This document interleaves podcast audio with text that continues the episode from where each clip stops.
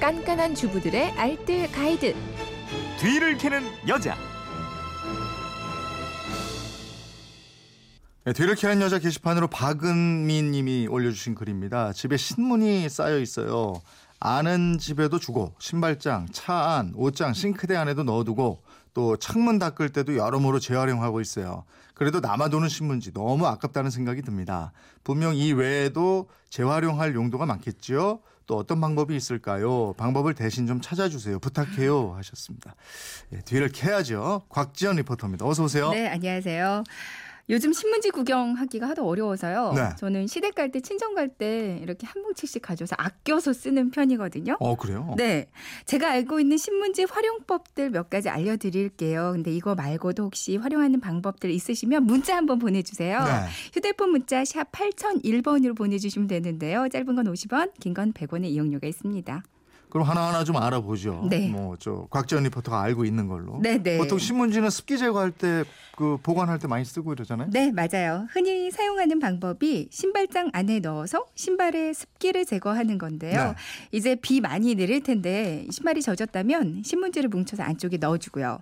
평소에 신발을 보관할 때도 신문지를 넣어주면 습기도 잡아주지만 형태도 잡아주고 냄새까지 제거해줘서 좋습니다. 신문지 구겨서 신발장 곳곳에 넣어줘도 좋고요. 신발장 바닥에 깔아줘도 좋고요. 네. 그리고 옷 보관하기도 유용한데요. 옷장 아래 깔아놓기만 해도 눅눅한 습기 제거에 효과적이고요. 니트류 같은 거 보관할 때 그러니까 흰색 옷만 아니라면 신문지를 중간중간에 끼워주면 습도 조절에도 좋지만 방충 효과도 볼 수가 있습니다. 음. 모자 보관할 때도요. 모자 속에 신문지 구겨 넣으면 모자 형태가 그대로 유지돼서 좋고요. 네. 그리고 요리하실 때도 특히 기름 요리할 때 사용하면 아주 좋거든요. 음. 이 신문지를 부채꼴 모양으로 접어서 주름 만들어주고요. 그 위에 종이 호일을 한 장 깔고 튀긴 걸 올려놓으면 기름기가 아주 잘 빠집니다. 그리고 기름 요리할 때 앞에 바닥에 신문지 깔고 요리하시고요. 신문지만 싹 치우면 바닥 청소 따로 안 하셔도 되고요. 네. 채소나 과일 보관할 때도 좋은데요. 특히 감자나 고구마 신문지에 돌돌 말아서 보관하면 싹 나는 거 많이 늦출 수가 음. 있어요. 냉장고 안에 채소를 넣을 때도 신문지에 돌돌 말아서 보관하면 더 오랫동안 싱싱하게 보관이 음. 가능합니다. 그 유리창이나 거울 닦을 때도 유용하죠. 네, 학창 시절에 많이 닦아 보셨을 거예요. 유리창 닦을 때는 물이나 유리세정제를 뿌리고 신문지로 닦는 게 가장 깨끗해지고요. 그리고 방충망에 먼지 제거할 때도 이망 한쪽에 신문지를 붙인 다음에 반대쪽에서 청소기를 빨아들이면 금방 먼지가 제거됩니다. 네. 창틀도요. 신문지를 물에 푹 적셔서 창문 틀에 꾹꾹 눌러주고요. 30분이 지나서 신문지 떼내면 말끔하게 먼지가 제거돼요. 음. 손이 닿지 않는 가구 위에 먼지 제거하기도 좋거든요. 신문지 돌돌 말아서 봉처럼 만들고요. 분무기로 물을 적당히 뿌리고 이걸로 가구 위를 쓱쓱 밀어주면 먼지 안 날리고도 청소가 가능합니다. 네. 이거 뭐 저 활용법 알려달라고 그랬는데 곽전 리포터가 알고 있는 것도 상당히 많아요. 근데 정말 많죠. 또또더 있다면서요.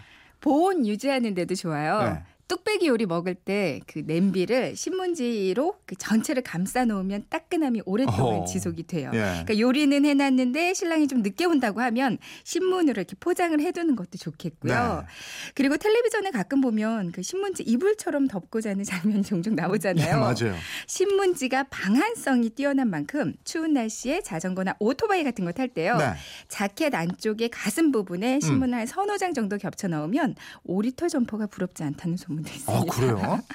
네, 방석 안에 신문을 구겨 넣어도 이 폭신하고 따뜻해서 겨울철에 좋다고 하고요. 예. 그리고 급할 때 앞치마가 없다고 하면 네. 신문지를 펴서 가운데 동그랗게 구멍 내주고요. 네. 이거 입으면 일회용 앞치마가 됩니다. 그래요? 이 밖에도 이 줄자 대용으로요. 신문지를 펼쳐서 대각선 방향으로 접으면 이 길이가 대충 한 1m쯤 되거든요. 네. 그러니까 갑자기 줄자가 없을 때 어. 대략적인 길이 잴 수 있어서 좋고요. 어. 또 칼날이 좀 무뎌졌는데 숫돌이 없다 예. 하면 신문지를 여러 장 동글게 뭉쳐서 물을 살짝 적시고요. 여기에다 칼 한 10번만 왔다 갔다 해도 어느 정도 칼이 갈아져요. 어, 그리고? 마지막 방법이 하나 있는데요.